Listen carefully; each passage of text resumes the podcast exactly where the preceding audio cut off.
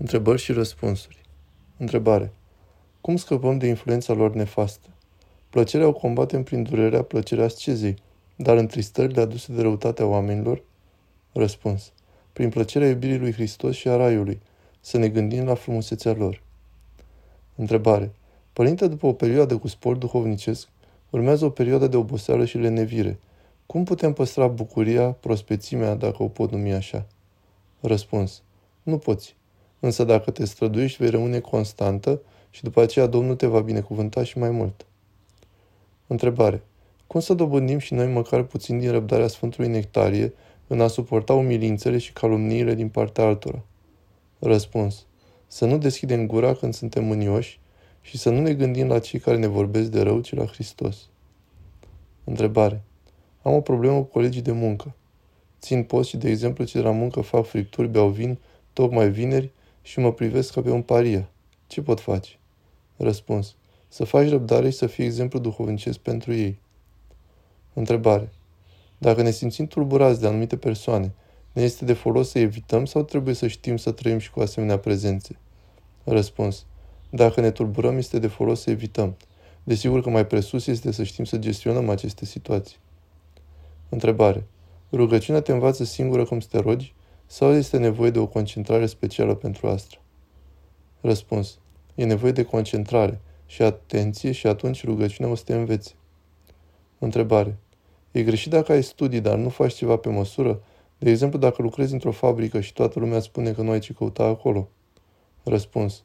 Nu este greșit dacă ești în voia lui Dumnezeu.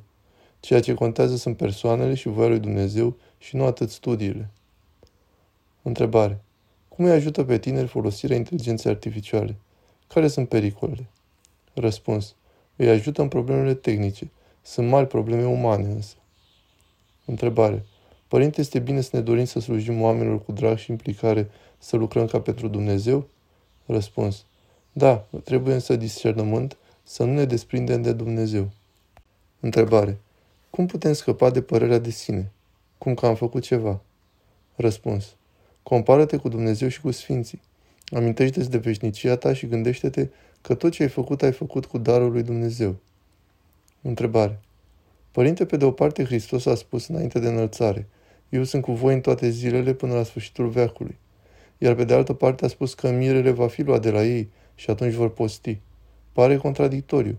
Ce înseamnă că Hristos e cu noi în toate zilele? Dacă Hristos e cu noi, pentru ce ar trebui să mai postim?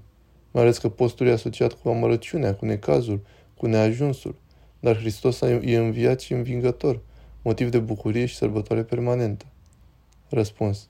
Sunt două planuri, interior sufletesc și exterior trupesc.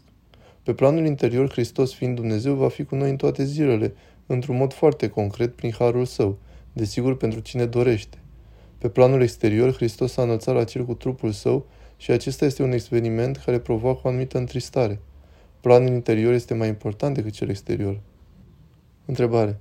În ce sens nu putea veni Duhul Sfânt dacă nu se înălța Domnul? Răspuns. Duhul Sfânt l-a trimis pe Hristos în lume. Duhul Sfânt vine după ce Hristos se înalță la Tatăl pentru că trebuia îndumnezeită firea umană. Lucrurile se fac cu rânduială. Întrebare. Domnul care cunoaște totul, de ce mai trimite la întrupare sufletele care vor ajunge păcătoase, știind că aceștia nu se vor mântui ajungând în iad la final? Răspuns. Este mai bine așa decât neființa. Întrebare. Părinte, de ce după ce mă rog cu o rugăciune a inimii zeci de minute, după aceea apare o ispită? Un exemplu ar fi când cineva ne provoacă și ajungem la ceartă. Răspuns. Da, așa este, pentru că diavolul dorește să recupereze terenul pierdut. Întrebare. Înălțarea la cer este sublimarea condiției umane în starea divină? Acum Hristos mai are ceva omenesc în el? Sau este exclusiv lumină? Răspuns. Este om adevărat, însă om perfect, îndumnezeit. Asta este importanța înălțării, ridicarea omului la cer și nu distrugerea, sublimarea acestuia. Întrebare. Cum putem desluși Duhul Sfânt? Răspuns. Asta vine în timp. Să ai program duhovnicesc constant și atunci, în timp, vei întreba și vei afla târcuirea diferitelor experiențe pe care le vei avea. În general, este iubire.